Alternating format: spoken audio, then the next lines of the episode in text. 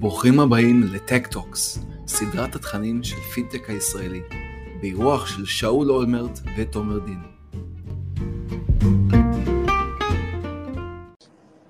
שלום, היי לכולם, ערב טוב, מעניינים. שלום שאולי, מה קורה? שלום, שלום תומר, מה המצב? וואלה, האמת שאני בדיוק עובר לאג'נדה היום, יש פה שאלות מאוד מעניינות. קצר, היום צריכים להיות רציניים, תומר, אנחנו מדברים על נושאים כבדים, נושאים ברומו של עולם, משבר כלכלי עולמי, מיתון, כלכלה קורסת. וואי, וואי, וואי. דיכאון. לפני שנתחיל, לא, דיכאון זה לא יהיה האמת, אנחנו נדבר בעיקר על איך, איך אפשר להפוך את המצב לטוב יותר, ואיך נערכים אליו וכל השאר, וכרגיל, כהרגלנו כיזמים, אנחנו נהיה פרואקטיביים ואופטימיים ויצרניים. לא מדוכאים. Opa. נגיד רק בזמן ככה שהחדר מתמלא ואנשים נאספים, נגיד לכל מי שזו פעם ראשונה שלו בטוויטר ספייסס, ברוכים הבאים, ונסביר ככה בקצרה את חוקי הפורמט. אז אנחנו תומר ושאול, שני יזמים ומנכ"לים של סטארט-אפים צעירים, דגש שהסטארט-אפים הם צעירים, לאו דווקא היזמים והמנכ"לים, יש, יש בינינו צעירים יותר וצעירים פחות, אנחנו לא מגנים לכם ביזמים, כן? Uh, ואנחנו uh, לא עיתונאים ולא אנשי תקשורת, אבל אנחנו פה לדבר על דברים שאנחנו נתקלים בהם ביום יום של התעשייה, uh, להזמין אורחים שיספרו לנו קצת איך נראים הדברים מבפנים, uh, וגם אתם המאזינים מוזמנים לקחת חלק, יש לכם בצד שמאל למטה של המסך, באפליקציה של טוויטר כפתור של מיקרופון, כל מי שמעוניין לקחת uh, שיח בחלק, uh, לקחת חלק בשיח, גם שיח בחלק, מוזמן להצטרף לשידור, ואנחנו אחר כך נפתח את המיקרופון לשאלות. ולפני שנציג את האורחים שלנו היום, בואו נציג את הנושא. היום אנחנו מדברים, בעצם בשנתיים האחרונות, המושג הזה, רכבת הערים של הסטארט-אפים, קיבל משמעות גדולה ומטלטלת מאי פעם. כשהתחילה מגפת הקורונה, נראה היה שהכלכלה העולמית בסכנת הכחדה.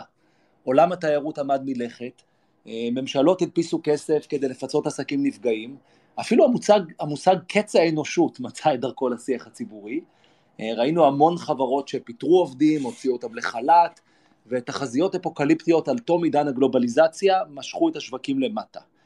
בלט במיוחד, אם אתם זוכרים, המסמך שנקרא הברבור השחור, מזכר מפורט שהוציאה קרן ההשקעות סקויה, ובו מדריך כיצד לקצץ בהוצאות, לחתור לרווחיות על מנת לשרוד, ולאגור מצבורי מזומנים לתקופה ארוכה של שפל כלכלי.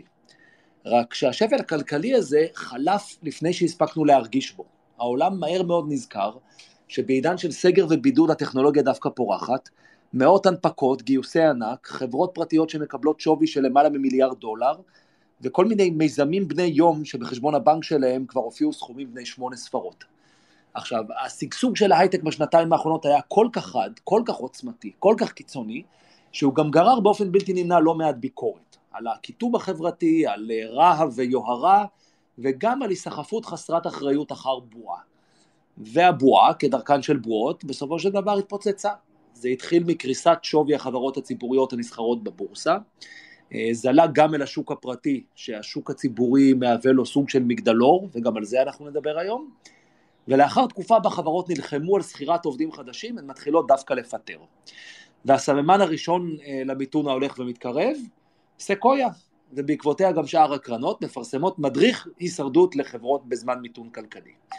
אז הערב נדבר על המיתון, האם הוא כבר כאן, מה אנחנו יודעים עליו, והאם ניתן לחזות את סיומו, האם כמו שקרה אז עם הברבור השחור, תוך חודשיים הקערה תתהפך אל פיה, או שאנחנו באמת בדרך לתקופה קשה, נדבר על איך חברות מתאימות את עצמן למצב החדש, מה למדנו מהסחרחרות האלו שעברו עלינו בתקופה האחרונה, ובעיקר איך הופכים את המשבר הזה להזדמנות.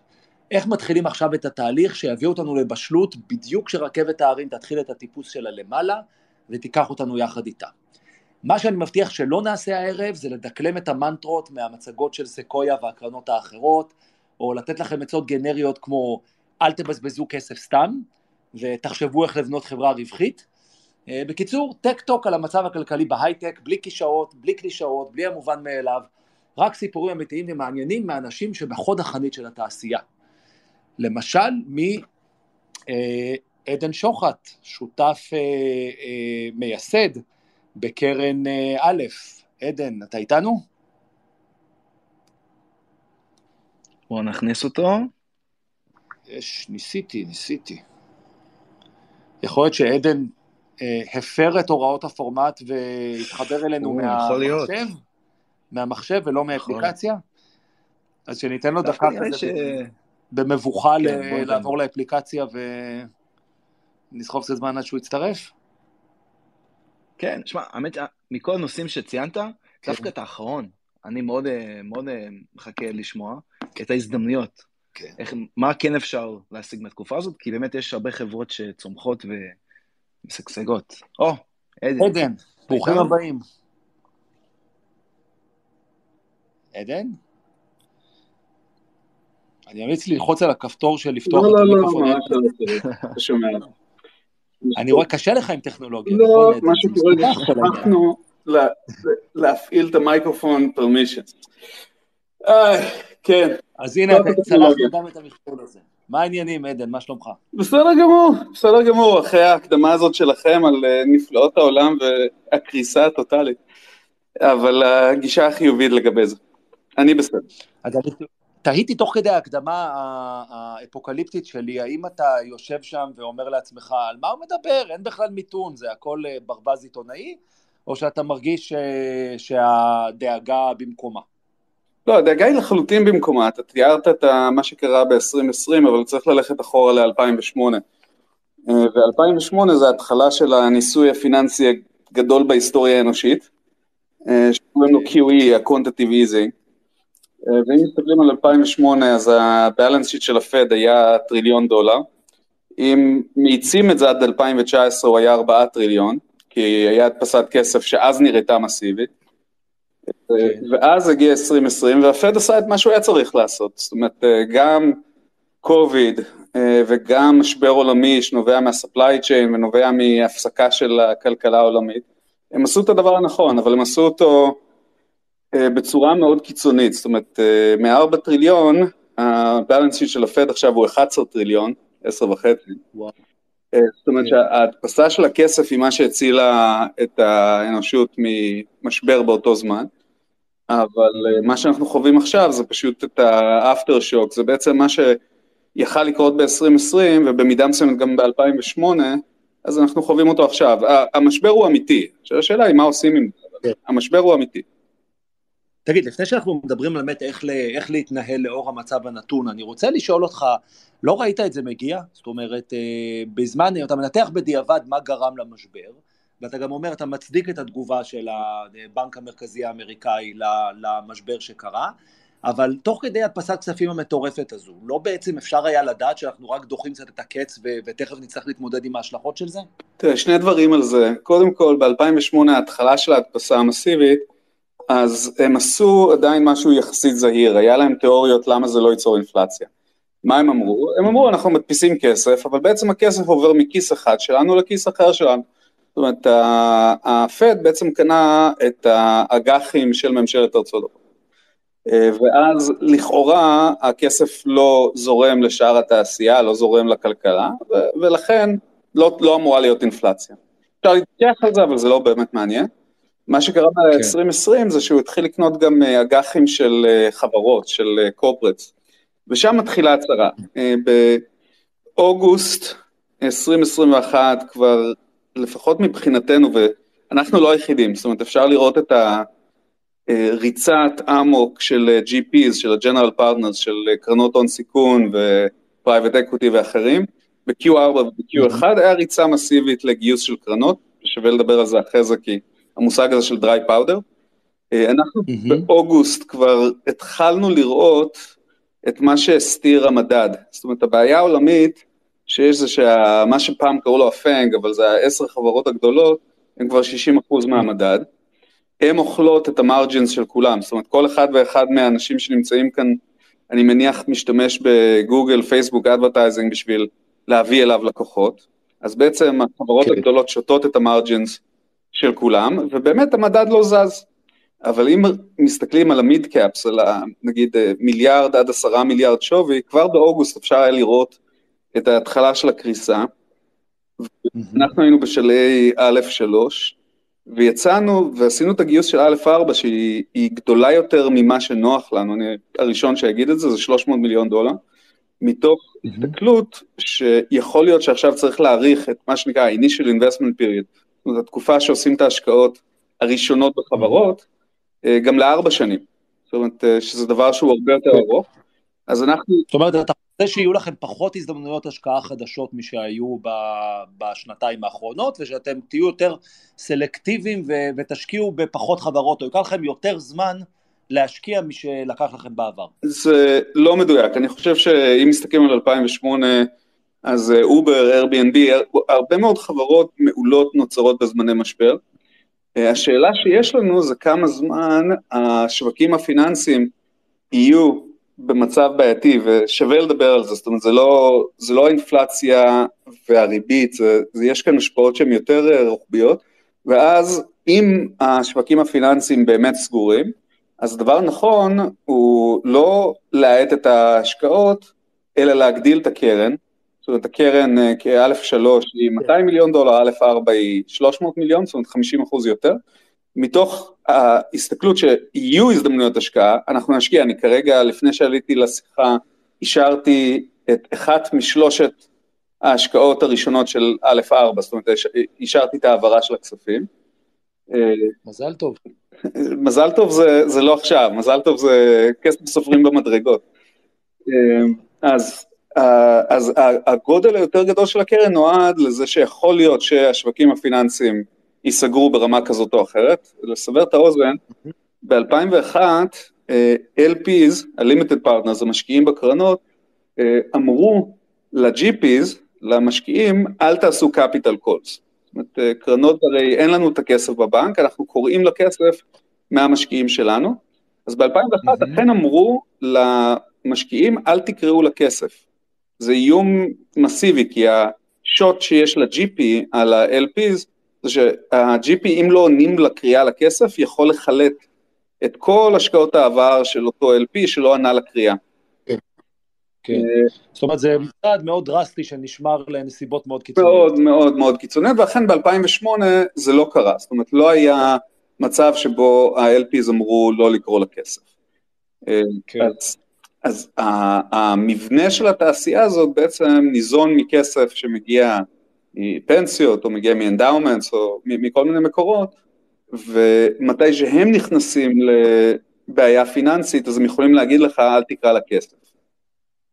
כן, מעניין. שעדן, זה, זה בעצם אומר שהאיום הזה, זה כדי שאם אתה כן תקרא, אז בפנד הבא אנחנו לא נשתתף? בדיוק, זה חבל, חבל על מערכת היחסים שלנו.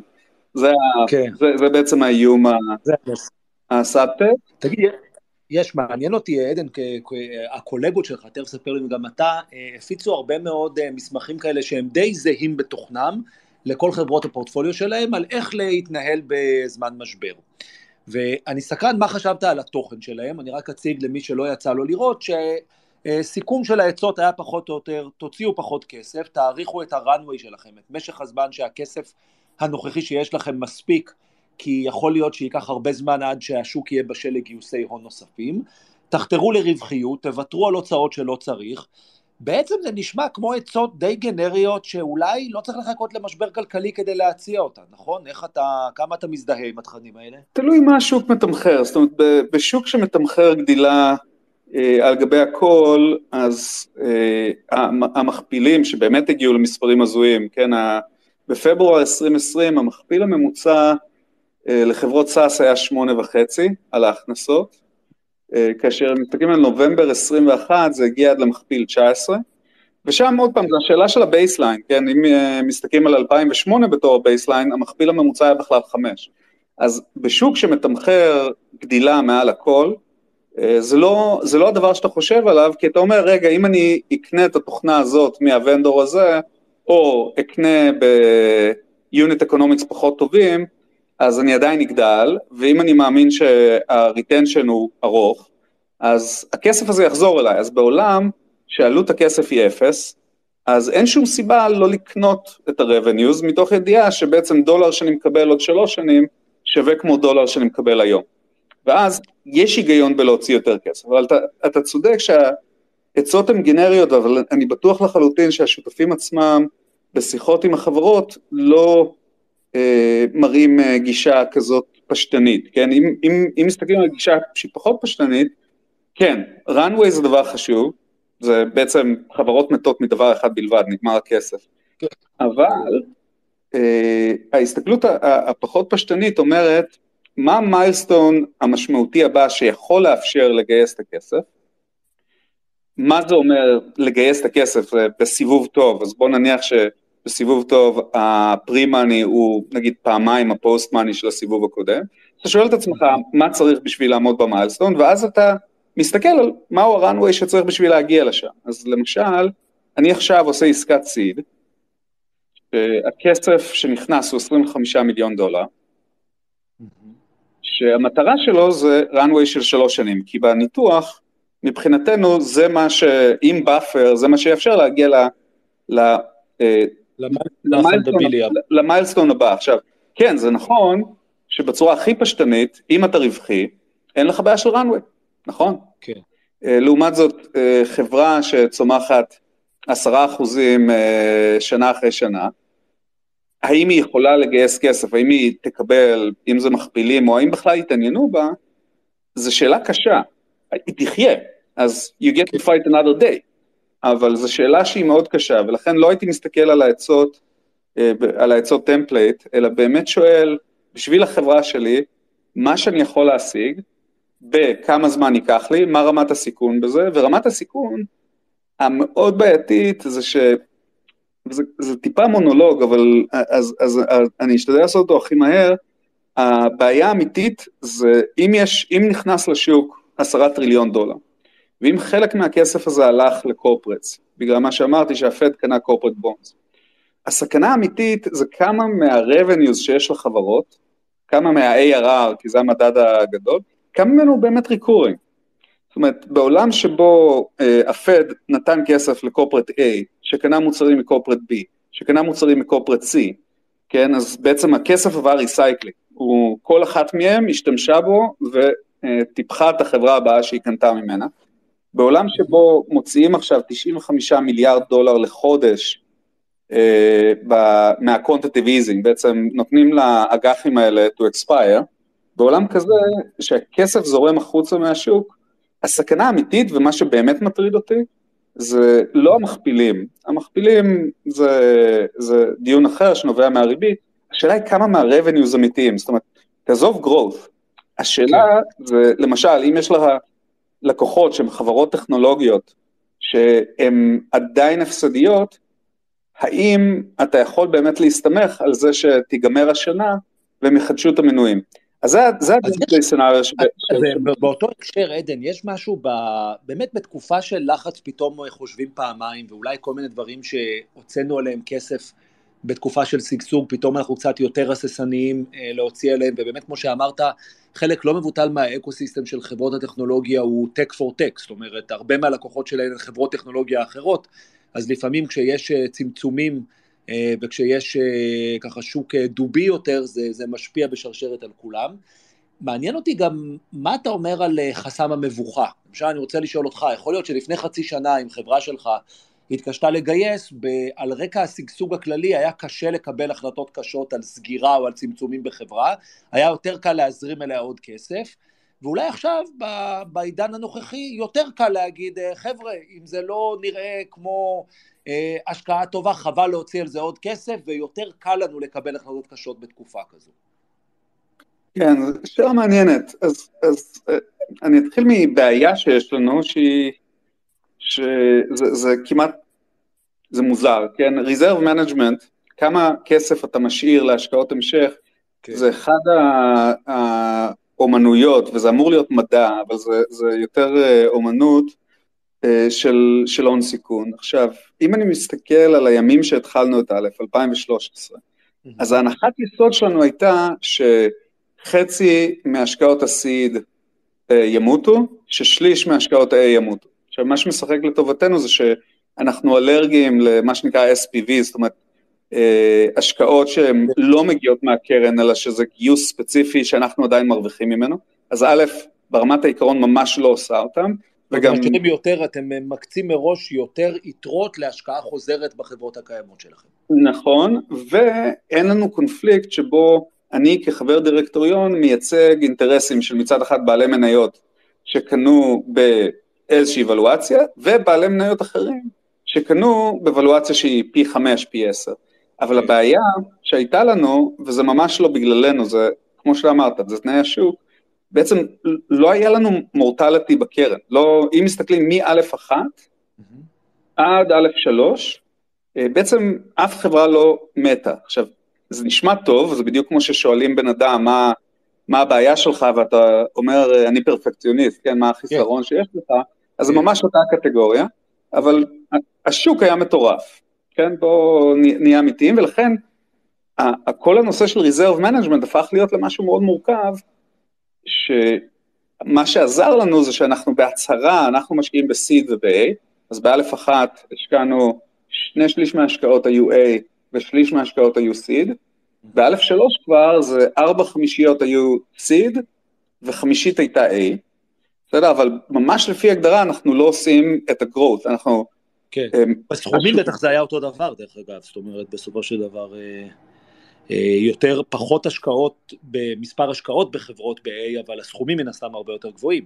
גם הווליום של השקעת A טיפוסית מאוד גדל בשנתיים האלה, נכון? זאת אומרת, מה שפעם היה, אני לא יודע, סיבוב A ממוצע היה סביב, אני סתם זורק מספרים, שמונה מיליון דולר, פתאום זה שמונה עשר מיליון דולר או משהו כזה.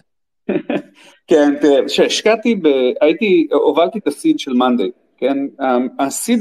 כולו של מנדי היה מיליון וחצי דולר, שמתוך זה בג'נסיס אני שמתי מיליון דולר. כן. הפוזיציה של המיליון דולר שווה כיום, גם אחרי הירידות, אחד נקודה שתיים מיליארד, רק להבין את הסקייל כן. המטורף של, ה, של המספרים פה. ובאמת ה-A כבר, או גם סיד, כן, אין, אין סיד ש, של מיליון וחצי דולר, וגם ה-A גדל מהותית. כן. ואז, אז ב, אתה צודק שבאבסולוט דולר יש דמיון בזה, אבל הציפייה להישגים שונה, כן. ולכן גם רמת הסיכון שונה. אבל מה זה אומר? אני חוזר לשאלה שלך בעולם, שבו הריזרבס מראש, יש המון לחץ עליהם, אז לפחות אנחנו לא נתקלנו בבעיה של איך אנחנו לא נהיה מובכים, כי השוק טיפל בזה בשבילנו, זאת אומרת, השוק דאג שכל חברה תמשיך להיות ממומנת. אז זה לא אפילו... נטייה שלנו, שאני מבין מה שאתה אומר, יש הרבה משקיעים, במיוחד מולטי-סטייג', כאלה שמשקיעים בכמה שלבים, אז הדבר הפשוט זה, אוקיי, אז בוא, בוא נשקיע גם בסיבוב הבא. יותר מזה, יש, היה מצב שהיו פשוט אינסנטיבס לא טובים, שבהם חלק ממה שקרנות קיבלו, זה לפי השווי של החברות, ולכן היה להם אינטרס להעלות את השווי של החברות, על ידי זה שהם משקיעים בסיבוב הבא. טוב, זה גם בתופעה ידועה, זאת אומרת, בקרנות בדרך כלל הרי יוצאות שלוש או ארבע שנים אחרי גיוס של קרן לגיוס הקרן הבאה, ואז הן נמדדות לפי ה-net asset value, נכון? זאת אומרת, לפי הערך הנוכחי של המניות הלא סחירות עדיין, לפחות ברוב החברות שהן השקיעו בהן, אז אפשר להגיד שבאיזשהו מקום יש להן אינטרס, באותה נקודה באמצע הדרך, להראות שווי יותר, כמה שיותר גבוה, כדי להקל על גיוס הקרן הבאה. קודם כל מדויק, ההבדל כאן, יש כאן שני הבדלים. אחד, זה, האם בכלל אתה סופר, זה שאתה עשית follow-on על עצמך, האם אתה סופר את זה באמת בתור עלייה של ערך? Okay. אתה לא אמור. והדבר השני, הוא בעצם סוג של קונסרבטיביות שלנו, אז מראש, מה שנראה, ה-held value, מה שאנחנו מחזיקים את החברות, הוא לא לפי הסיבוב האחרון. זאת אומרת, הוא לפי איזשהו נוסחה, option value, ולכן אנחנו לא היינו צריכים להוריד ערך של חברות. הבעיה האמיתית זה שאחד מי שנכנס לשוק, זה ה-crossover funds, שהם גם חלק מה, מהקושי שיש היום וההשפעה על ה-growth, שה-crossover עושים גם public וגם private. וחלק מה-crossover funds, בעצם ה-שתיים עשרים, ה-שני אחוז, הפיז שהם מקבלים, על, ה, על הכסף המנועל, היה מהשווי האחרון, ששם זה יוצר עיוותים עוד יותר גדולים, כי אם אני הולך לקבל שני אחוז, או אחוז וחצי, או אחוז, מ, בתור פיז לקרן, אם אני עשיתי follow-on על עצמי, והמבנה של, ה, של הפיז שלי הוא כזה, שזה לפי השווי האחרון, ולא לפי הכסף שגויס, כן, לקרן עצמה, אז נוצרים לי אינטרסים מאוד בעייתיים. ברור. אני רוצה תכף לעבור, להזמין את האורח הבא שלנו, רק שאלה אחרונה אישית אליך, ואחרי זה תשתתף בדיון הכללי. יש במתכונת הבלק סוון ושאר הגיידס האלה שקרנות הפיצו לחברות הפורטפוליו שלהם, יש גם משהו כזה שה-אל פי'ז שלכם הפיצו אליכם? זאת אומרת, הם באו ואמרו, קרנות, הנה איך להתנהל בזמן אה, אה, מיתון עולמי? ה-אל פי'ז שלנו לא פנו אלינו, גם יש לנו מערכת יחסים שהיא מאוד עמוקה איתם, ו... ולכן זה לא, הם לא צריכים לשלוח לנו הנחיות, אני לא יודע מה קרה בקרנות אחרות, אני חושב שהסיכון הגדול והפחד הגדול שיש לכולם, זה אל פי'ז שלא יענו לקריאות, בגלל שהם במצב של liquidity issue. זאת אומרת, מה הבעיה קשה מתי ש-אל פי לא עונה? אם אתה, דיברנו על reserve management, אם אני שמרתי בצד X מיליונים בשביל חברה אחרי שאני השקעתי בה, ופתאום אל פי לא עונה, ואני מסתמך על הכסף שלו בשביל להיות מסוגל לממן את החברה, אז זה יכול להיות מאוד בעייתי גם לנו וגם לחברות. כמו שאמרתי, אני לא, ב-אלפיים ושמונה לא ראינו את התופעה הזאת, אני גם לא חושב שאנחנו נראה אותה עכשיו, הבאלנס שיט גם של ה-אל פי'ז וגם אפילו של the American consumer, כן? יש בלנס שיט הרבה יותר בריא ממה שהוא היה פעם, וזה גם מה שמפחיד באינפלציה, כי אם יש לי הרבה כסף בחשבון בנק בתור בן אדם פרטי, אני לא אפסיק את הצריכה שלי. זאת אומרת, מיתון אמור לדחוף לירידה בצריכה, שתגרום לירידה במחירים, שתגרום לירידה באינפלציה, והפחד הגדול שיש פה, זה שיש לאנשים הרבה כסף, כמה ממנו אמיתי, כמה לא, זו שאלה אחרת, וזה מה שבאמת מטריד פה, אבל כמו שאמרתי, מבחינתנו כמשקיעים, בטח ב-Seed ו-A, זה, ההשפעות לא אמורות להיות קצרות טווח, בגרוס אנחנו רואים תופעות מאוד מדאיגות. אז בואו נדבר עם יזם של חברת גרוס, שנמצא איתנו בועז כ"ץ מביזאבו, מעניינים בועז? אהלן, מעניינים. יש לי איזו שאלה לעדן קודם, קטנה, סתם מעניין אותי הטייק שלו, תמיד מעניין, תמיד אה, מדבר מעניין, אז שאלה yeah. קטנה רגע לפני שזה. עדן, אם היית צריך להמר, יש דעות הרי על המיתון והאינפלציה לכאן ולכאן מבחינת זמן. אם היית צריך להמר או לשמוע את אה, דעתך, אנחנו מדברים על חודשיים או מדברים על שנתיים? עד התאוששות. יש הרבה דעות גם בשותפות, אני מה... יותר בריש, שזה מתייחס, מתייחס למה שאמרתי קודם על ה-קיו אי. זאת אומרת, אם באמת הבעיה היא לא בעיה שמכפילים, אלא בעיה של revenues, אז המשבר גם יכול להימשך ארבע שנים. הדעות אבל הן רחבות, זאת אומרת, הדעות הן בין שנה לארבע שנים. הבעיה הבסיסית זה כמה זמן האינפלציה תימשך, וכל עוד יש אינפלציה ואינפלציה מהותית, אז קשה מאוד להפעיל את הכלי הזה שקוראים לו ה-quantitative easing, ההדפסה של הכסף, כי זה יגרום לעוד אינפלציה. אז אם זה המצב, ובאמת האינפלציה ממשיכה, ואין הדפסות של כסף, ממש תסתכלו על הגרף מ-אלפיים ושמונה, שמתחילות הקפיצות הגדולות בשווי, וזה מה שמטריד אותי. זאת אומרת, שאני מדבר עם מנכ"לים בפורטפוליו, השאלה, השאלה שאני תמיד שואל, זה בוא נסתכל על ה-revenue book, ובואו ננסה לנתח כמה מה, מההכנסות יכולות uh, להתמוסס.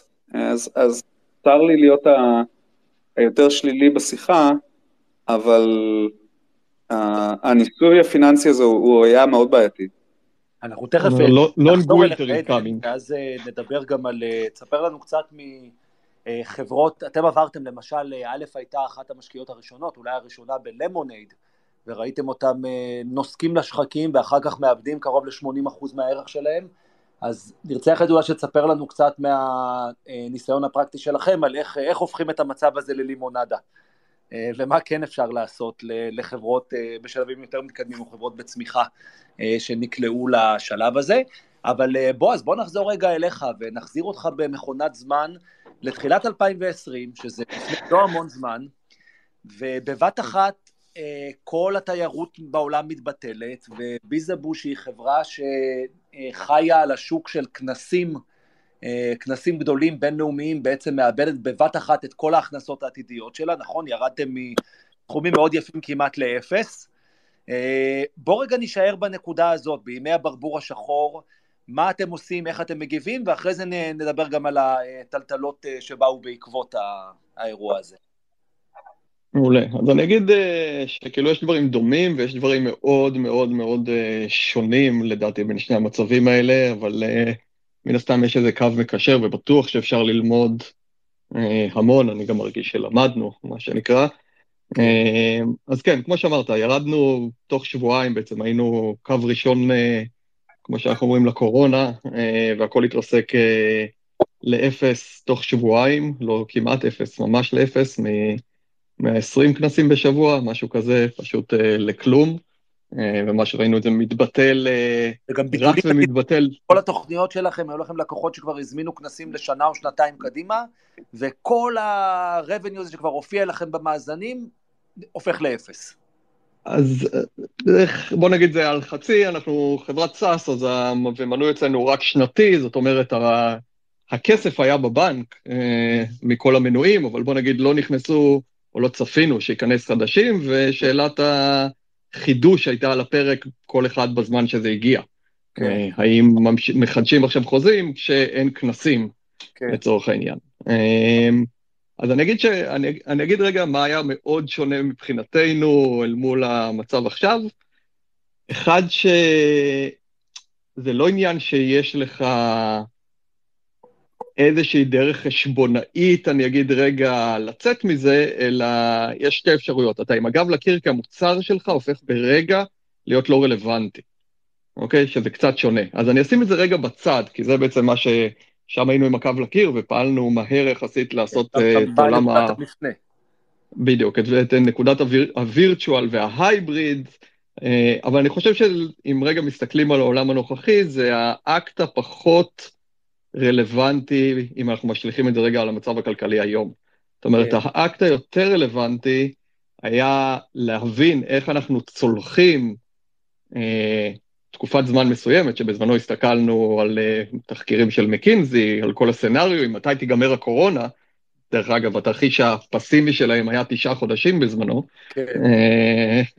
זוכר את זה טוב, אז בעצם איך עוברים תשעה חודשים עם אפס הכנסות? אוקיי? או עם הכנסות שלו גדולות, או עם צ'רן מאוד מאוד גדול, ובאמת לעשות אה, איזשהו אקט של, אה, בזמנו זה היה חל"ת בישראל שהיה אפשר, ופיטורים בשאר העולם, כדי לשמר לך runway כשהכנסות לא מגיעות. אוקיי? זאת אומרת, הפיבוט המוצרי הוא פיבוט מוצרי, הוא קורה בהתאם, במקביל, אבל התהליך הפיננסי הוא, אני חושב, התהליך היותר... אה, מעניין כאן בהסתכלות, אה, בעיקר לחברות שמסתכלות היום, איך אנחנו בעצם...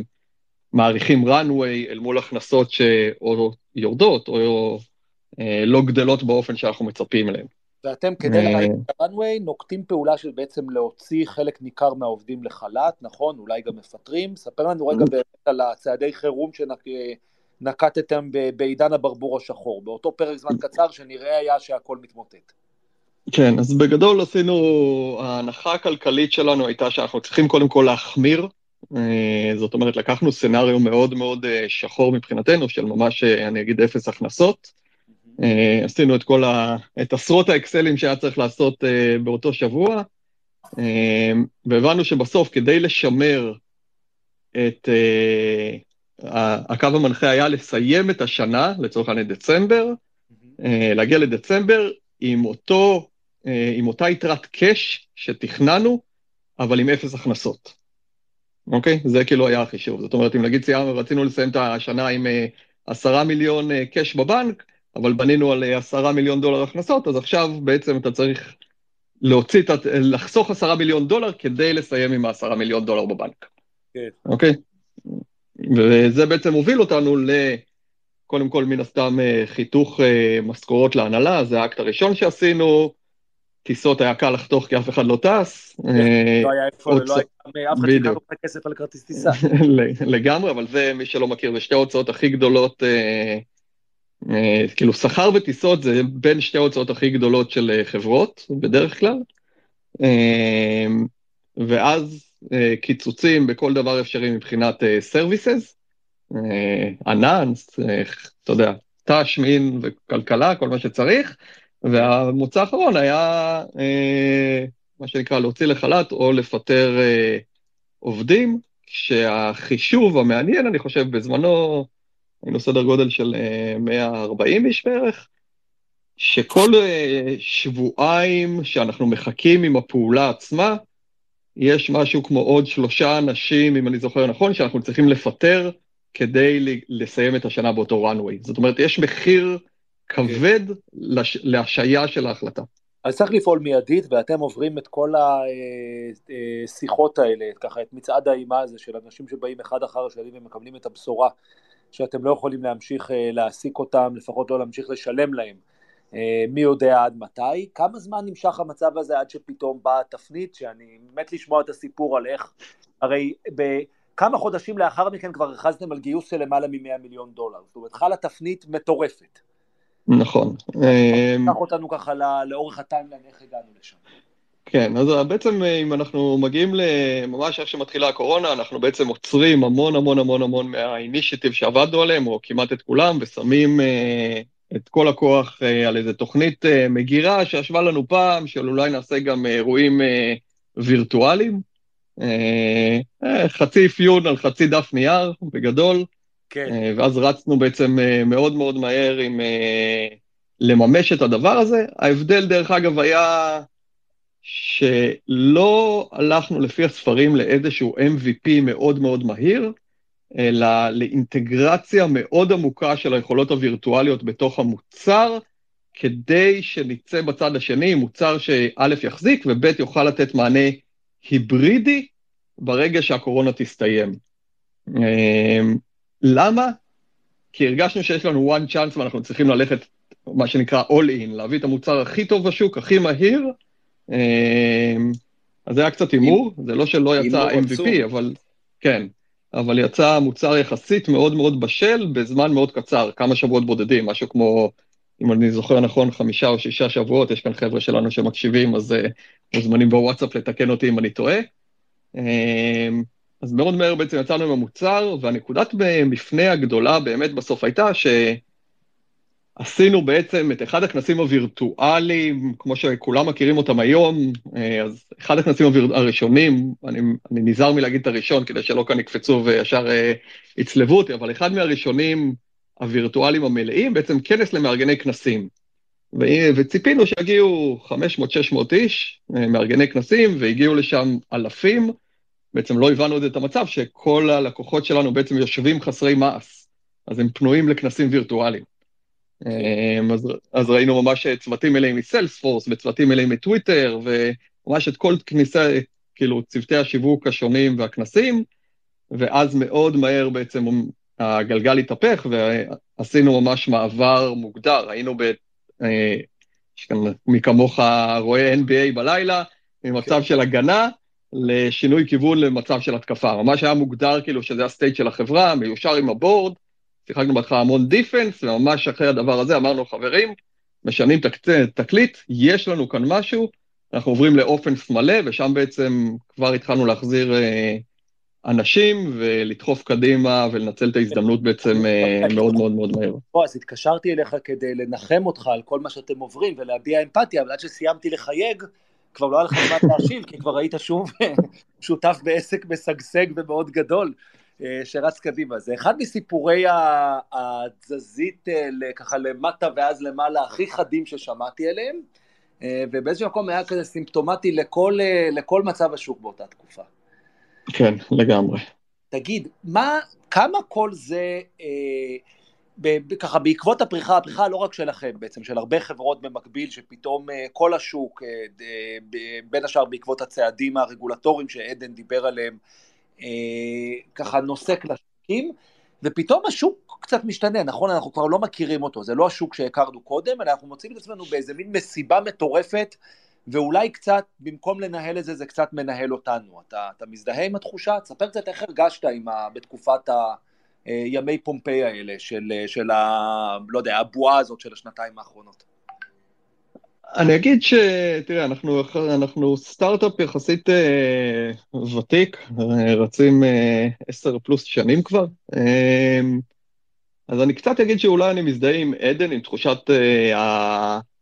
כאילו, הבנת החוסר היגיון שקורית, וההיזהרות מלא להיסחף פנימה לתוך המערבולת הזאת, זאת אומרת, את הסיבוב גיוס שלנו שגייסנו מאינסייט בנובמבר, זה עוד לפני ההייפ של הוולואציות, אבל אני אגיד שכבר שם לא ראינו לנכון למקסם וולואציה. זאת אומרת, הכרנו את חרב הפיפיות מסיבובים קודמים של וולואציה גדולה שאתה מתקשה לגדול לתוכה, ומה המשמעות של זה בסיבובי אחרים.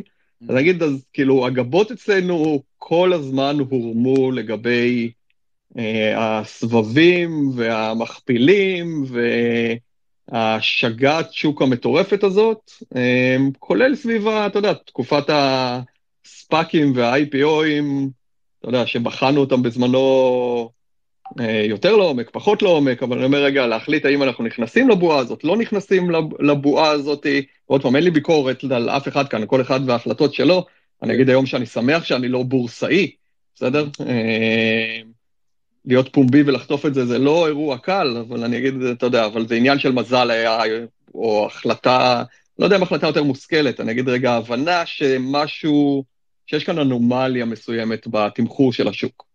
כן, ותגיד, כמה זה, איך מתנהל הקשר, נורא מעניין אותי הדינמיקה בינך לבין המשקיעים שלך בתקופה הזאת, שמענו קודם מעדן על הזווית שלו, איך הם חווים את זה, מה, כמה הם יודעים באמת להדריך אותך, כמה הם קרי רוח לאור ניסיונם, הם עברו כבר משברים, כמו שעדן אמר ב-אלפיים ושמונה וב-אלפיים, וחלקם גם לפני, איך בעצם, עד כמה הם שותפים למה שקורה בתוך הקוקפיט אצלכם?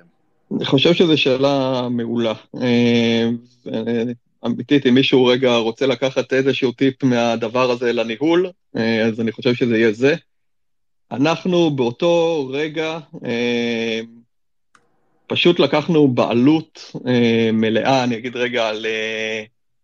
על, על כל ניהול המשבר הזה, בסדר? לא חיכינו שהבורד יבוא אלינו, עוד פעם, קצת יותר ניסיון אולי, ובדברים דומים, אבל לקחנו בעלות מלאה על המשבר, היה לנו ישיבות בורד כמעט דו-שבועיות בשלב מסוים, קצרות יותר מן הסתם, ולא של שלוש-ארבע שעות, אלא יותר קצרות ועדכונים, אבל פשוט הכנסנו אותם פנימה כעוד כוח עיבוד, אני אקרא לזה, עיבוד מידע, בסוף יש למשקיעים המון ריסורסים, מעניינים וראייה כוללת על פורטפוליוז, אז פשוט הפעלנו אותם, עבדנו ממש כצוות, הם היו סאונדינג בורד מדהים, באמת, לכל אורך הדרך, עם הטיפים, עם הראיות שלהם, גם עכשיו דרך אגב אנחנו עושים דברים דומים, אתה יודע, מסתכלים על המצב הכלכלי, מתייעצים איתם ביחד, שומעים, נותנים להם לעשות את הצ'אלנג', מברכים אותו,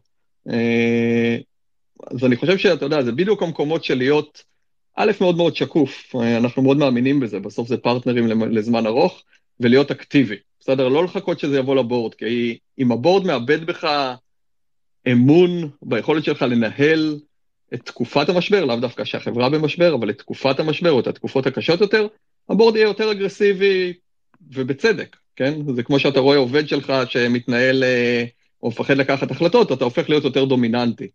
אז אם יזמים רוצים להמשיך להיות דומיננטיים בחברה, וזה, פשוט תהיו אקטיביים, תביאו את הרעיונות, תתייעצו, זה לא צריך להרצות, זה להפך, זה שיחות שהן בריינסטורם מונחה, ומאוד מובנות, וזה הופך את כל הדבר הזה, את כל המעבר הזה, את כל הצליחה הזאת, להרבה יותר נעימה, אני אגיד, נעימה, קולברטיבית, וכאלה. ועד כמה, בוא נעבור רגע, דיברנו על הצד של המשקיעים, תכף נעלה כאן לקו את תמר, שתספר קצת על איך דברים נראים מה...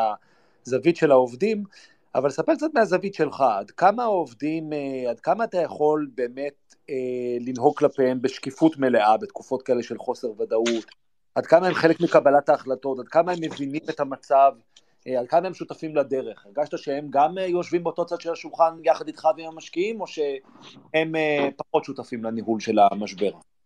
תראה, אני, אני אגיד משהו מעניין, אנחנו במסגרת הערכים של ביזאבו, בזמנו שבנינו אותם לפני כמה שנים טובות, היה המון דיבייט על טרנספרנסי כערך, אוקיי?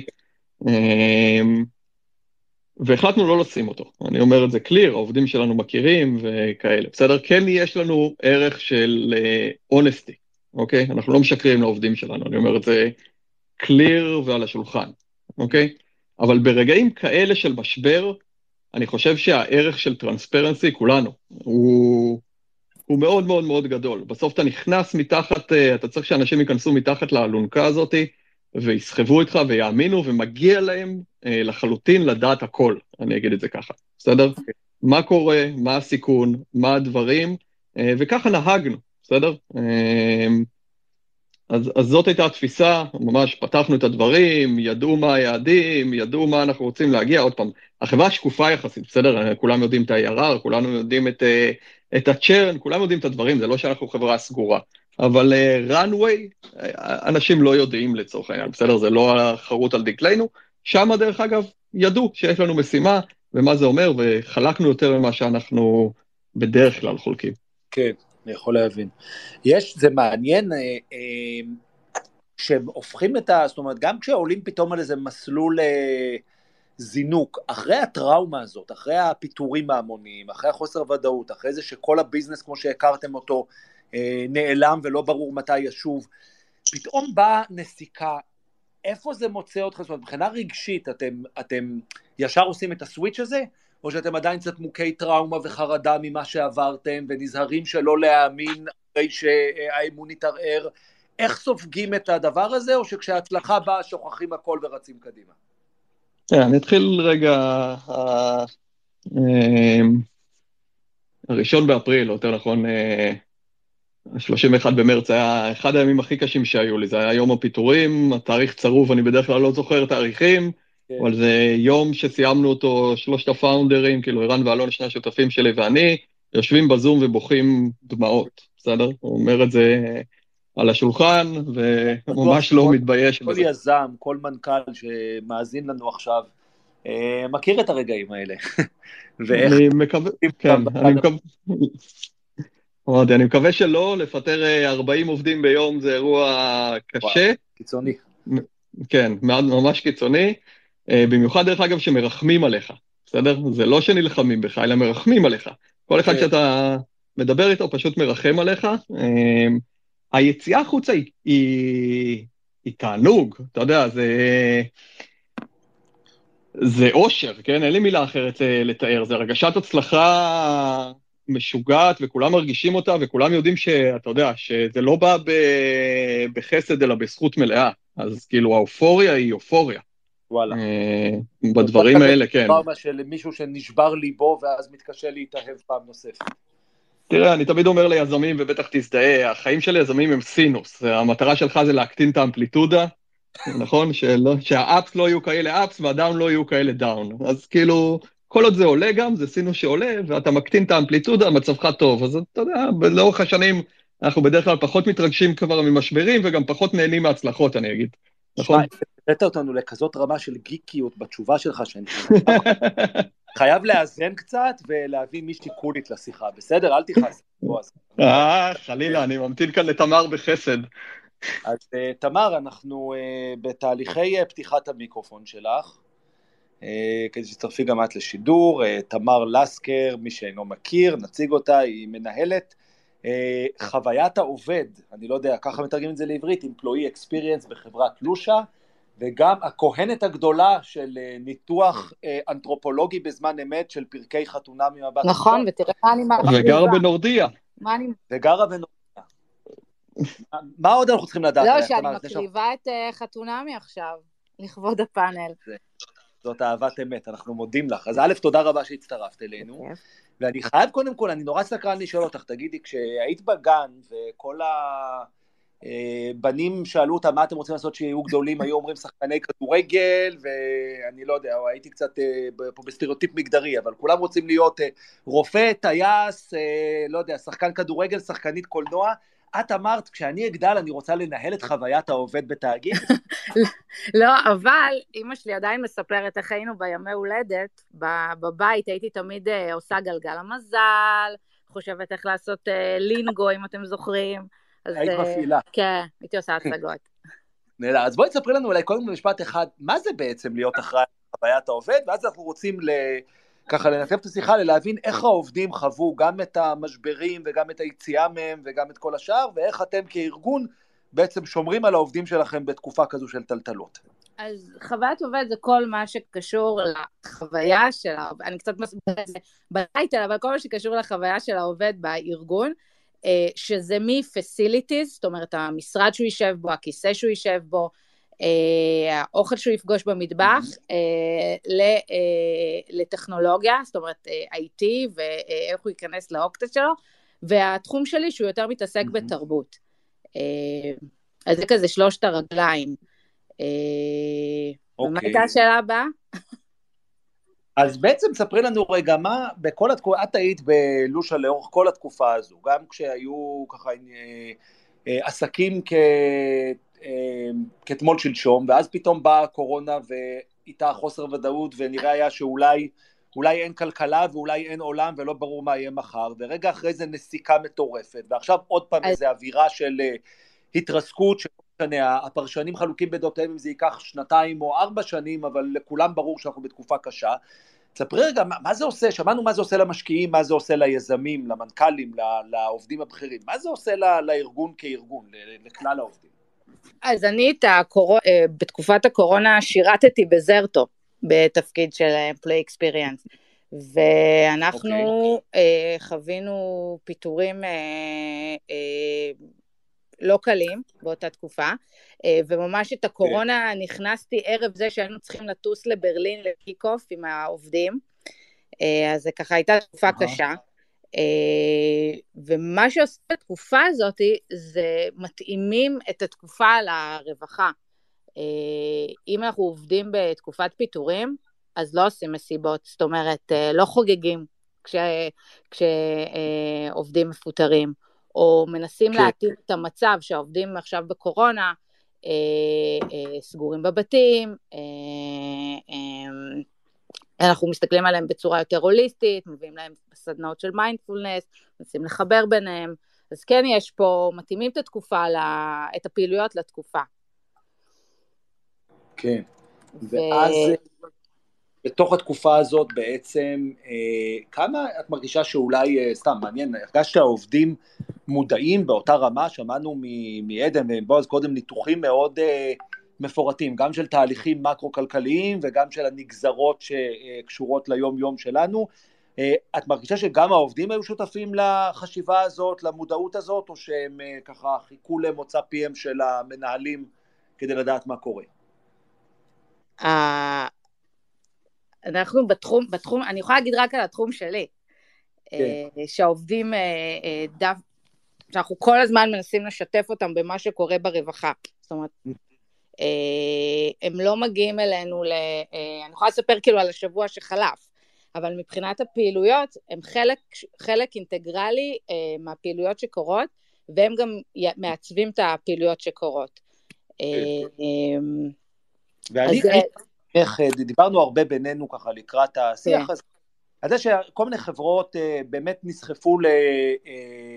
לא יודע, לאיזה שהם מיצגים מאוד מוחצנים של עושר והצלחה במטרה לסחוף עובדים בתקופת הביקושים והבועה, ואת סיפרת ככה על ניתוב של האנרגיה והתקציבים שלכם לדברים מסוג אחר, נכון? לסוג אחר של פעילויות שהמטרה שלהם ליצור איזושהי זיקה יותר ברת קיימה בין העובד לארגון. נכון. אני אתחיל מזה שאני מאוד אוהבת שהתחום הזה קיבל פוקוס בשנים האחרונות. הסטנדרטים עלו, חברות מסתכלות על זה הרבה יותר, הן מבינות את הערך של זה, אז אני שמחה שהתחום שאני עובדת בו ומאמינה בו, מקבל את הפוקוס. אני חושבת ששווה להשקיע את הכסף בצורה חכמה, ובטח בתקופות כאלה, כל כסף שאתה שם, שיהיה לו, שהוא ימקסם את ההשקעה שלו. וזה אומר שלמשל אנחנו גילינו שמתנות, הן נורא חמודות, אבל הן לא מביאות את הערך שאנחנו רוצים. או מה שמביא את הערך, זה חוויות ייחודיות שעובדים לא יכולים לקבל במקום אחר. הרי בסוף בן אדם, העובדים שלנו יכולים לחגוג פסח גם בלעדיי. והם יכולים okay. לנסוע אה, לאילת גם בלעדיי, הם לא צריכים mm-hmm. אותי בשביל הדבר הזה. אבל mm-hmm. מה שאני יכולה לתת להם, זה חוויות שהן יותר אה, אה, ייחודיות עם אה, החברים שלהם בעבודה, ואני יכולה לתת להם לבוא ולרתום אה, אה, את עצמם, לעשות כל מיני פעילויות, שאחרת הם לא היו עושים. אה, אני, לדוג... אני יכולה ככה לתת דוגמאות מהשבוע האחרון. Mm-hmm. אה, למשל, הקבוצת כדורגל שלנו, היא, היא לא אה, כדור שאני זרקתי להם ואמרתי להם לכו, לכו לשחק בחצר. אה, זה הגיע מהעובדים, יש מישהו שהוא המנג'ר של הדבר הזה, שאם עכשיו אנחנו נרשום אותם לטורניר, הוא יגיע לפגישה עם המנהלי טורניר, והוא אה, אה, אה, יגיד מה, מה הם רוצים אה, אה, להשיג בטורניר הזה, והוא יהיה שותף אה, אה, לרישום של טורניר כזה או אחר, או הלהקה שלנו. זה גם, זה הגיע מהם. רוב הדברים שלי מגיעים, מגיעים מהעובדים. וזה תחושה אחרת של שייכות, של גם שרואים אותי, שגם אני מתחבר לאנשים שאני לאו דווקא עובד איתם במהלך השבוע. הלהקה שלנו מורכבת מאנשים מכל המחלקות. אנשים שרוצים, למשל יש לנו מישהו שהוא שחקן פינג פונג בעברו, אז הוא עושה את הטורניר. עכשיו, זה דברים, אני מזכירה את זה בהקשר של התקופה הזאת, גם כי זה דברים שלא עולים הרבה כסף, וגם אני חושבת שיש בהם הרבה הרבה יותר משמעות לעובדים. כן. מעניין לפתוח, להחזיר רגע את עדן ובועז לדיון, אני מקווה שהם לא נרדמו שם עם המיקרופון פתוח, והם עדיין איתנו, ולשאול, נתחיל ממך עדן, איך אתה הרגשת עם זה שככה בתקופת החגיגות המוגזמות נקרא לזה, של השנה, שנתיים האחרונות, כמה הרגשת נוח עם זה ששמענו על חברות שהוציאו מיליוני דולרים על מסיבות, זה לא סכום, זאת אומרת ממש סכומי עתק על כל מיני אירועים שהיו מאוד ראוותניים ומנקרי עיניים, זה נראה לך ניצול נכון של כספי ה-אל פי שלכם? אז קודם כל לא נרדמתי לשנייה, גם בועז וגם תמר, במיוחד התחברתי למשפט של תמר של לא צריך לתת לעובדים את הדברים שהם יכולים לעשות לעצמם, ואני חושב שזה גם מאוד מתקשר לנושא של המסיבות. זאת אומרת, בסוף, מסיבה של לילה אחד יכולה להיות מאוד מענה, ואני זוכר שלפחות באחת המסיבות האלה ממש קיבלתי בקשה מידידה טובה שאני אצליח להשיג לה, כניסה לדי-ג'יי שהיא מאוד אהבה, והרגשתי מאוד לא נוח לפנות למנכ"ל הזה בשביל לקבל גישה ל... שמעת את שוק שחור שם של הזמנות למספות של חברות הייטק. וההסתכלות שלי על זה, זה שמסיבה זה ממש נופל תחת הקטגוריה שהוגדרה בתור מה שהם יכולים לעשות לעצמם. זאת אומרת, עם כל הכבוד למה שחברה צריכה לספק, היא לא, די-ג'יי, מי שאוהב מסיבות יכול ללכת ולראות את הדי-ג'יי שהוא רוצה, אני חושב שחלק מזה אולי היה באמת מאבק או ניסיון גישה לכישרונות, כי אנחנו, באמת, אנחנו כרגע וגם נמשיך להיות בשוק שיש בו פחות עובדים מאשר צורך בעובדים, אבל אני... יש הרגשה שזה נכון לגבי משרות פיתוח, דאטה, ארכיטקטורה, דברים כאלה, ואולי בתחומים אחרים דווקא יש איזה, יש איזה, אני לא יודע, עודף של, ככה של תומכי לחימה. אני לא יודע, אני, אישית אני בקטגוריה שמאמין שאם אפשר בעזרת לימוד של אנגלית ותרבות אמריקאית, להפוך מישהו שמוכר שואבי אבק למישהו שעושה inside sales, זה חובה שלנו וחובה של המדינה, לאפשר לבן אדם הזה להרוויח פי שלוש ממה שהוא מרוויח היום. אני חושב שאנחנו לא נעשה מספיק, ושיש הזדמנות ענקית להכניס אנשים, גם בזמני משבר, למעגל של מי שנהנה מהצמיחה של ההייטק, ושם זה גם מתקשר לנושא של המסיבות. אני, בתור חבר דירקטוריון, מעדיף בצורה חזקה, שאם יש ארבעת אלפים דולר להפוך עובד לעובד יותר טוב, בשביל עצמו, לעשות לו career development, כי הוא רוצה איזשהו קורס, או משהו יכול לתרום בצורה אמיתית, זה מאוד מתקשר למה שאני מאמין שמתנת יום הולדת טובה היא, שזה מתנה שהבן אדם לא היה קונה לעצמו, ומסיבות נראה לי שמי שאוהב מסיבות יכול ללכת למסיבה, ולא צריך, וזה לא התפקיד של החברה לעשות. כן. יש, אני רק, יש לי שאלה נוספת, אני רוצה רק רגע להגיד לכל המאזינים, שמי שרוצה לשאול שאלה גם כן מוזמן לבקש, אנחנו ב... תכף נגמרות לי השאלות, ואם לא תביאו משלכם, אנחנו נאלץ ללכת הביתה ו- ולעשות דברים שאינם אה, ללהג על ההייטק, אז אה, אנחנו אה, גורלנו בידכם. אה, אני רוצה לשאול את בועז, תגיד, בתקופה הזו שאתם מתחרים על עובדים, וככה ברוח המערכונים של ארץ נהדרת, כל חברה צריכה להחצן כמה טעמי גלידה יש בפריזר שלה. אה, איך מתמודדים עם זה? והאם לא הייתה לך הרגשה קצת שאנחנו נסחפים ל- בלית ברירה לאיזה... מאבק על עובדים שאולי קצת מרוקן את ה... אני לא יודע מה, את הטעם, או קצת נוגד את הערכים שלנו? זו שאלה מעולה. אני אגיד, אני דווקא אחזיר ירוץ, אני יודע מה, שתים עשרה שנה אחורה עבדתי באלביט, אפשר להגיד במלצרות מסוימת, אבל עבדתי באלביט עבודת סטודנט, כבר אז לקחו אותנו לשייט. אני דרך אגב, בועז, אני באמת העבודה הראשונה שלי אחרי הצבא, אפילו תוך כדי הצבא, באמת הייתי מלצר, אתה יודע, לא באלביט, בבית קפה, ממש, ממש נטלת יווני ללקוח. יש אנשים שבאמת עושים את זה. לגמרי, אז אני אגיד גם אז היה חופשים או מסיבות אם אתה רוצה, אוניית פאר, ארבעה ימים, סיבוביים, זאת אומרת זה לא משהו שההייטק המציא עכשיו, זה רגע אני אגיד במאמר מוסגר. עכשיו אני מודה, תראה אני לא, אני אוהב מסיבות, אני פחות מתחבר מבחינת האופי שלנו ושל החברה לרעבתנות באופן כללי, אבל מצד שני אני אומר, ובאמת, אני לא שיפוטי. זאת אומרת, יש אנשים ועובדים שזה מה שהם רוצים במקום העבודה שלהם, ומבחינתי זה לגיטימי, בסדר? כאילו, כל עוד זה נעשה אה, חוקית, והכל אה, בסדר, אז כאילו, למה לא? אם זה, ה...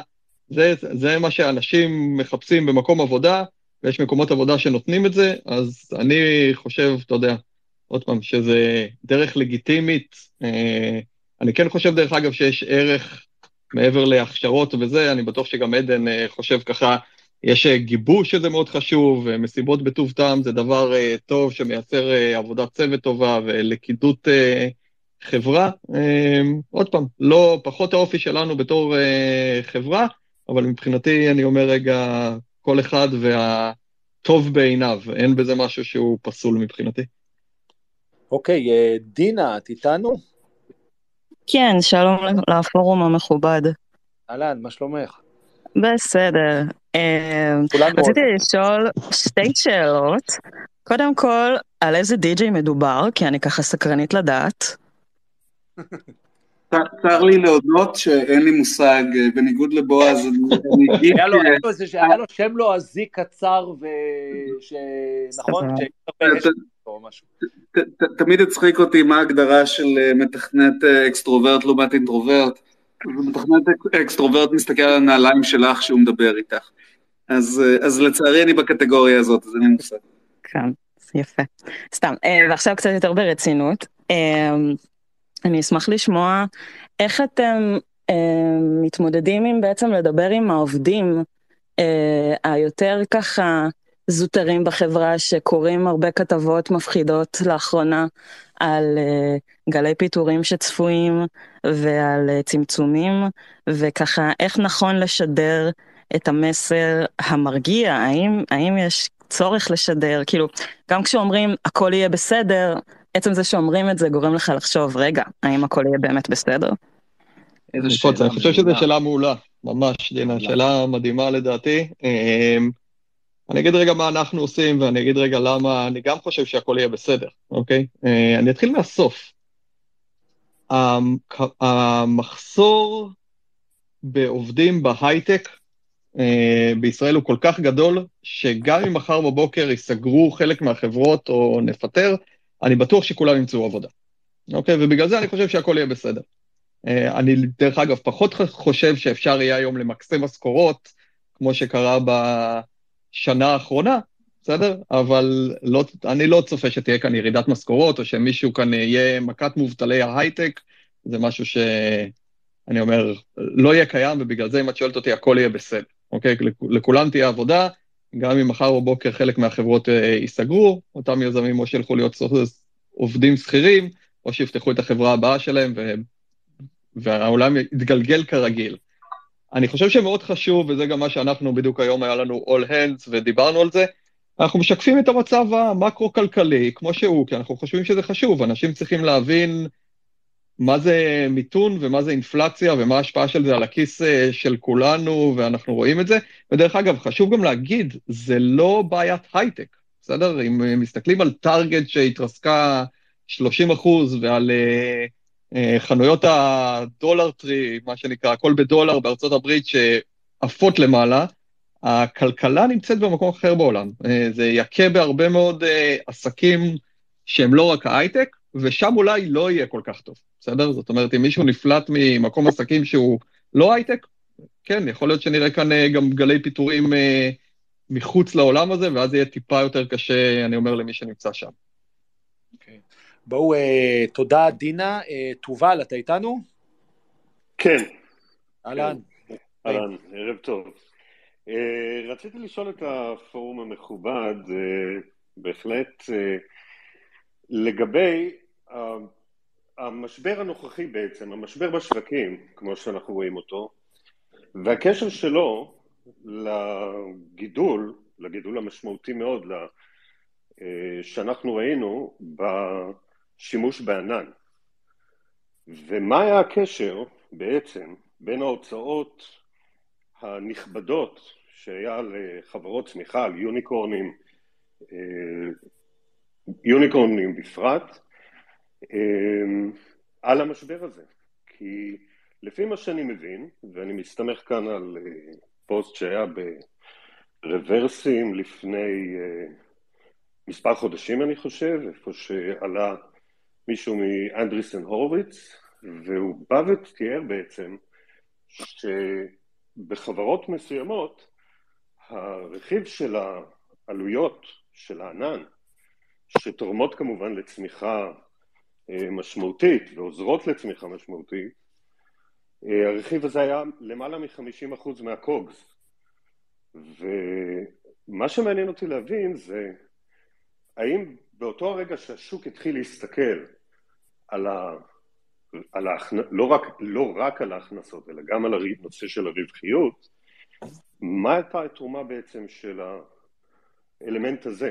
כי אנחנו יודעים שההוצאות באמת היו משמעותיות, אמזון ראו את זה יפה מאוד, מן הסתם גם גוגל ומייקרוסופט, ואולי אפילו אורקל. עדן, תעזור לנו? אני חושב שהשאלה של מרג'ינס בכללים, מתי שפחות אכפת לך מהמרג'ינס, וגם בחברות פורטפוליו, זה ש... מסתכלים על העלות או התועלת השולית שיש לנגיד אופטימיזציה של התשתית, לעומת אה, פיצ'רים שלקוחות מבקשים שיתרמו לאפסל.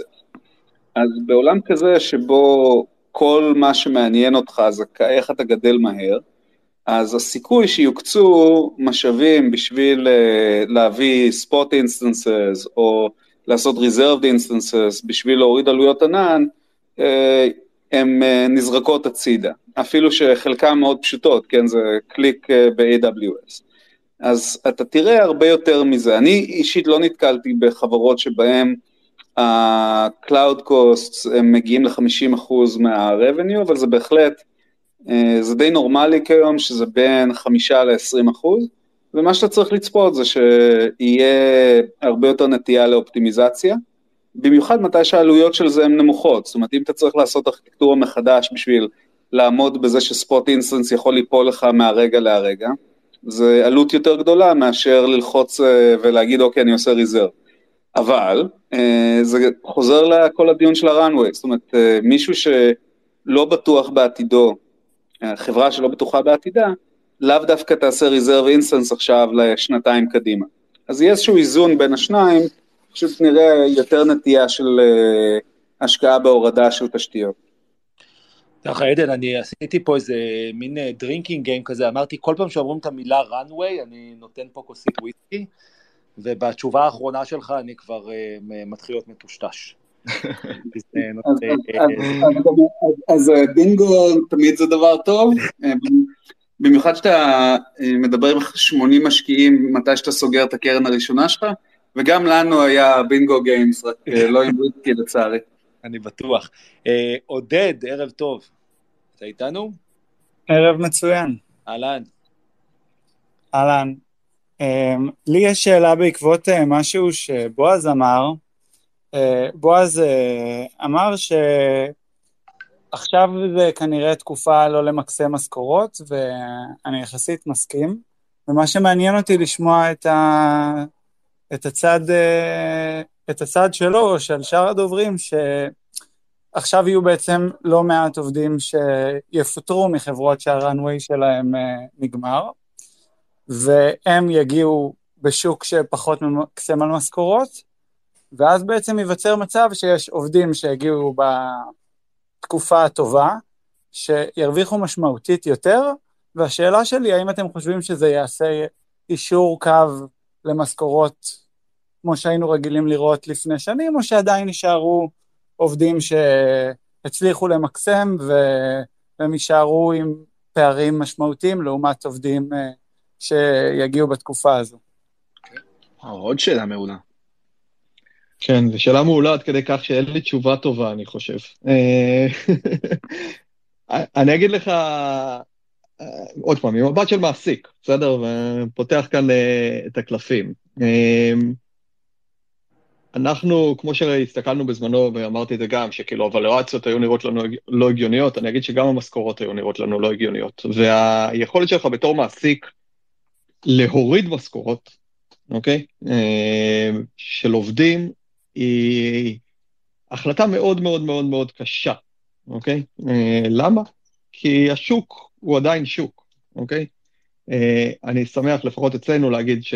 אתה יודע, איבדנו על זה אנשים, אני לא מתבייש להגיד, אנשים שבאו ורצו למקסם משכורות, אנחנו לא שברנו את uh, מדרג השכר בחברה uh, לעומת השוק, אני אגיד את זה ככה, לאן שהוא עלה, uh, אז אני שמח להגיד שאני לא חושב שנתעכל בבעיה הזאת בכלל, כאילו בטוח שלא, כלפי חוץ, אם בתור מעסיק היה לי עכשיו חבר'ה בתוכו שמרוויחים המון, ועובדים מקבילים שמרוויחים פחות, זה תקלה, בסדר? כאילו... אפילו אני אגיד תקלה רצינית. אני לא יודע להגיד לך איך הייתי מתמודד עם זה, אני מודה. לא חשבתי על זה לעומק, ואני לא בטוח שמגיע כאן להעניש מישהו אחד על חשבון השני, אבל עוד פעם, אם אתה עושה מהלך של cost saving, ואני מניח שכל החברות יעשו, אז יש סיכוי לא רע שנראה גם קיצוצי משכורות חזרה למקום נורמלי, לפחות בחלק מהחברות, ומצד שני אפשר להסתכל דרך אגב על החברות הגדולות, נדמה לי מייקרוסופט, אם אני זוכר נכון, שה...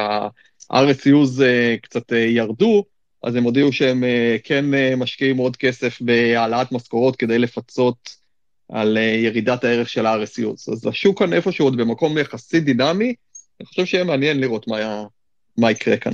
אני לא יודע, אולי עדן חושב משהו אחר או שאול. לא, בוא, אז ראינו את זה גם בנושא של אופציות, שבהרבה מהחברות הציבוריות יש ממש כזה מחזורים של עובדים שהאופציות שלהם נמצאות מתחת לכסף, והרבה חברות עשו תיקון רטרואקטיבי. מנדי למשל הודיעו שלכל העובדים שקיבלו אופציות לפי תמחור שככה ב... כשהחברה הייתה בשיאה מבחינת... כן, אבל זה יותר קל אני חושב, שאול, זה יותר קל כי בסוף עובד כזה שנכנס בתמחיר גבוה יכול לצורך העניין להתפטר ולעשות היירינג חזרה באותו החברה, לא להפסיד שום דבר, אלא רק להרוויח נכון, שווי אבל... של אופציות במחיר יותר טוב. בסדר, סתם, כצורה קיצונית. נותנת לי דוגמה לזה שהמעסיק לוקח אחריות ואומר, בוא רגע, אנחנו צריכים לנהל מחדש את כל המערכת הנחות שלנו לגבי הקומפנסיישן של העובדים. כן, אבל זה, זה קומפנסיישן שמפצה עובדים. אני חושב שקומפנסיישן שפוגע בעובדים, בסדר, הורדת כן. משכורות, הוא נקודה הרבה יותר קשה נכון, למעסיק. נכון, נכון, טוב, לא, לא עלינו בין. אז זה חשוב, חשוב, חשוב לתת את הפרספקטיבה השנייה ממשברים קודמים, שאולי זה יועיל.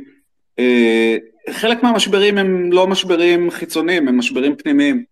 יש מה שבג'וי טיונס קוראים לו The Red Wedding, וזו שיחה שהייתה מאוד קשה, היה מיליון נקודה שמונה בבנק, היה ברן של מאתיים ושלושים אלף דולר, אם אני זוכר, ואני זוכר שהגעתי ליובל, והיה סטגנציה בהכנסות, הגעתי ליובל, אמרתי לו, בוא, הנה הגרף, הנה ה-expense, הנה ה-balance, יש לנו שתי אפשרויות, או שאנחנו יכולים להאמין שאנחנו נדע להגדיל הכנסות בעשרה אחוזים week over week, זאת אומרת שבוע אחרי שבוע, או שצריך לפטר חצי מהחברה. וזה היה מזעזע. גם באותה תקופה אמרתי לו, תקשיב, יכול להיות שאנחנו טעינו ואתם לא חברת וי סי, וככזה אתם... יש לכם מוצר מדהים, יש לקוחות מאוד מרוצים, אולי אנחנו נוותר על זכויות שלנו, ותהפכו את זה ללייפסטייל קומפני, שמחלק את ההכנסות ל, ל, לבעלי המניות, ואנחנו לא נרצה את הדיבידנדים האלה, כי זה לא העסק שלנו. ובמצב כזה, אז אנחנו מוכנים לוותר. עכשיו, יובל הלך ועשה את הדבר הקשה מאוד, ופיטר חצי מהחברה, והאנשים האחרים ירדו במשכורות וקיבלו אופציות. עכשיו, ג'ויטין זו חברה מדהימה, אז הם כבר מעל מאה מיליון דולר ב-A R R, כל מי שוויתר אז על שכר וקיבל אופציות, הרוויח בגדול. דבר דומה היה לנו בפייס דוט קום, אני זוכר, יש לי תמונה ב-S V B, ארבע מאות דולר בלנס, אחרי שאנחנו הכנסנו עוד חמישים אלף דולר מהכסף שלנו בתור יזמים. וואו. ויום אחרי, ינדקס, ההשקעה שלהם נכנסה, וזה פתאום היה ארבעה מיליון וארבע מאות דולר, וגם אז היה לנו את השיחה הקשה עם העובדים, ועובדים ויתרו על שכר וקיבלו אופציות ויצא טוב מאוד. בהניבוק בתחילת קוביד, האקזקיוטיבס, הרי בדומה לבועז, כן, כל העסק היה על אירועים, כן, חתונות, אז פתאום הכל, הכל, הכל נסגר, האקזקיוטיבס ויתרו על ארבעים אחוז מהשכר, אמרו, היה דיון, האם לפטר, והם אמרו, לא, אנחנו לא רוצים לפטר ולו עובד אחד, וזה היה בתקופה שלא היה ברור שום דבר שיקרה, אז הם ויתרו על ארבעים אחוז, עובדים ויתרו על עשרים וחמישה אחוז, קיבלו אופציות במקום, והאופציות האלה כיום, הניבוק גם, זה דחף אותה המשבר, להיכנס לאזורים אחרים, וכיום מבנה הלקוחות, אירועים הוא עדיין חלק משמעותי, אבל הוא בהחלט שלא החלק הגדול ביותר, והעובדים שעשו את הוויתור הזה אז, והמשכורות אחרי זה חזרו לגובה שלהם, הם עדיין מחזיקים באופציות, והאופציות האלה שוות כיום, בחלק מהמקרים מיליונים רבים. זאת אומרת, זה לא מחויב המציאות שהירידה בשכר תהיה חד צדדית, וזה מתקשר לנושא של טרנספרנסי. זאת אומרת, גם בפייס דוט קום, וגם בג'וי-טיונס דאז, וגם בהניבוק, היה טרנספרנסי קיצוני, שאפשר לעובדים לקחת את ההחלטה בעצמם, שתמיד אנחנו זוכרים את המקרים הטובים, כן? אבל ברטרוספקט, ההחלטה הייתה מאוד נכונה מצד העובדים. יפה. אינבר המתינה בסבלנות, וניתן לה לשאול את השאלה האחרונה שלנו לערב, בטרם יגיע הסיכום. אינבר, מה העניינים? היי שאול, ערב טוב. ערב טוב לכולם. אז בתור מי שהגיע לפני כמה חודשים מקייב, למי שלא הספיק לעקוב וככה לחזות בכל הסיפורים והשידורים שלי משם ומישראל, אני רוצה לשאול, איך אתם חושבים בעצם ש... כל המלחמה בעצם באוקראינה תשפיע על האינפלציה הנוכחית, ובאותה באותה נשימה לשאול איזה תפקידים ואיזה מצב בעצם בשוק הזה, בשוק הגלובלי ובשוק הישראלי של הטק, המצב הזה באוקראינה יגרום, כי בעצם כמו שתמר אמרה, היום יש תפקידים שבעבר לא היו קיימים, אז השוק הזה שבעצם מאוקראינה שפלט כל כך הרבה טלנטים לעולם, ובעצם הפך את העולם גם למאוד גלובלי, גם בגלל הקורונה, עבודה מרחוק וכו'. אז שוב, איך האינפלציה הזאת תשפיע גם מבחינת כסף, כמובן שמלחמה מייצרת כל מיני קונפליקטים כאלה ואחרים, שמייצרים מן הסתם איזושהי השפעה על האינפלציה הזו, וגם מבחינת איך אתם רואים את העתיד בטק, מבחינת תפקידים וכולי, בהיבט הזה של כל השפע של הפליטים האוקראינים שככה ממלאים מדינות שלמות, אם זה בישראל ואם זה בעולם, ואיך זה בעצם ישפיע על כל התעשייה הזאת. לנו יש, היה, אני חושבת שהוא התמלא השבוע, אבל משרד עם שמונים עובדים שלנו, לא באוטסורס, בקייב, המון מהם היום פליטים, וכמו שאמרת, במלא מדינות, שממשיכים לעבוד איתנו אגב. אני חושב שפולין עשתה מהלך מאוד מעניין, של לעודד טלנט טכנולוגי להתקרב פנימה. אני אגיד שאנחנו אנחנו אנשים אופטימיים, אז אנחנו מקווים שהדברים יחזרו שם ונוכל להסיק, אבל זה עתיד שהוא כרגע לוט בערפל, מבחינת מתי תיגמר המלחמה, אם אפשר יהיה... להמשיך לגייש שם טלנט טוב, מי חוזר, מי לא חוזר. תראי, טלנט בישראל הוא טלנט יקר, בסדר? ואני אגיד רגע בעדינות, בלי להעליב אף אחד, יש טלנט טוב בכל העולם, בסדר? החבר'ה האוקראינים שלנו, הם לא פחות טובים מהחבר'ה שלנו, ובמקרים רבים גם טובים יותר, והגלובליזציה, ואנחנו רואים את החברות שמתעסקות בזה, היא באמת מאפשרת עבודה... ברימות מאוד מאוד טובה. אנחנו ספציפית מעסיקים לא רק מפתחים, באוקראינה יש לנו אנליסטים, יש לנו מעצבים, יש לנו אנשי מוצר, יש לנו אנשי תמיכה, זאת אומרת, זה משרד ככל משרד אחר. לאינפלציה, למלחמה באוקראינה יש קשר ישיר לאינפלציה, כל ספקיות החיטה הגדולה שהלכו שם, ואירועי נפט למיניהם שמשתנים, זאת אומרת, זה לגמרי קשר ישיר שם לתוך הדברים האלה. אני מקווה ומאחל שהם יחזרו ל... תפוקה מלאה ולמצב של שלום, ונוכל לחזור לעבוד נורמלי, כמה שיותר מהר. מעבר לזה אנחנו כן מסתכלים על, לא על סייטים אחרים, אבל על האופציות שקיימות, אם זה לא יחזור מהר, אז כן, נסתכל על מקומות אחרים, אירופה, דרום אפריקה, יש הרבה מקומות אחרים עם טלנט נגיש ויותר זול מאשר בישראל.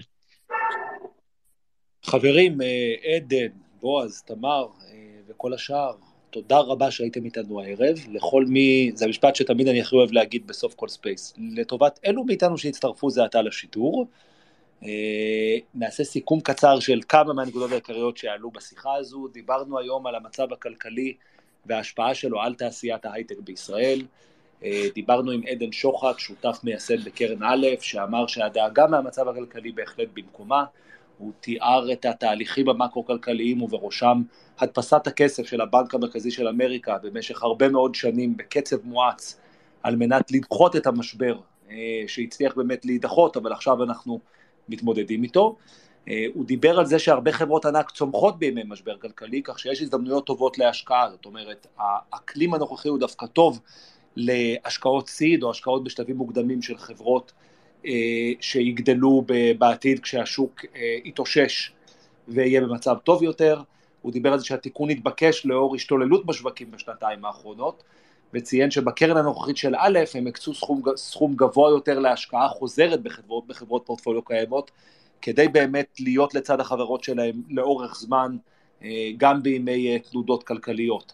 בועז כ"ץ מביזאבו סיפר לנו את הסיפור המטורף, על איך בתחילת ימי הקורונה הביזנס שלהם ירד בבת אחת לאפס, הם עשו מהלך של פיטורים המוניים עם כל הקושי וההשלכות שיש לו, ורגע לאחר מכן גילו שבעצם בתנאי השוק הנוכחיים יש ביקוש גדול למוצר, לא בדיוק למוצר שהם פיתחו עד היום, אבל למוצר דומה של כנסים וירטואליים, והם הרימו את הכפפה הזאת ובעצם חוו צמיחה גדולה יותר, הגיעו לצמיחה גבוהה יותר משהייתה להם לפני כן, אבל הזיכרון של, של הטראומה שהם עברו, גרם להם להיות יותר שקולים, לזכור שגם בזמן הנסיקה מעלה, גם בזמן הבועה, חלק מזה מוגזם ולא עד הסוף אמיתי, צריך להיזהר גם במשכורות שמבטיחים לאנשים, גם בהתחייבויות הכלכליות שלוקחים, ובעיקר לזכור שהשוק הוא תנודתי ולא נשאר לינארי לאורך זמן.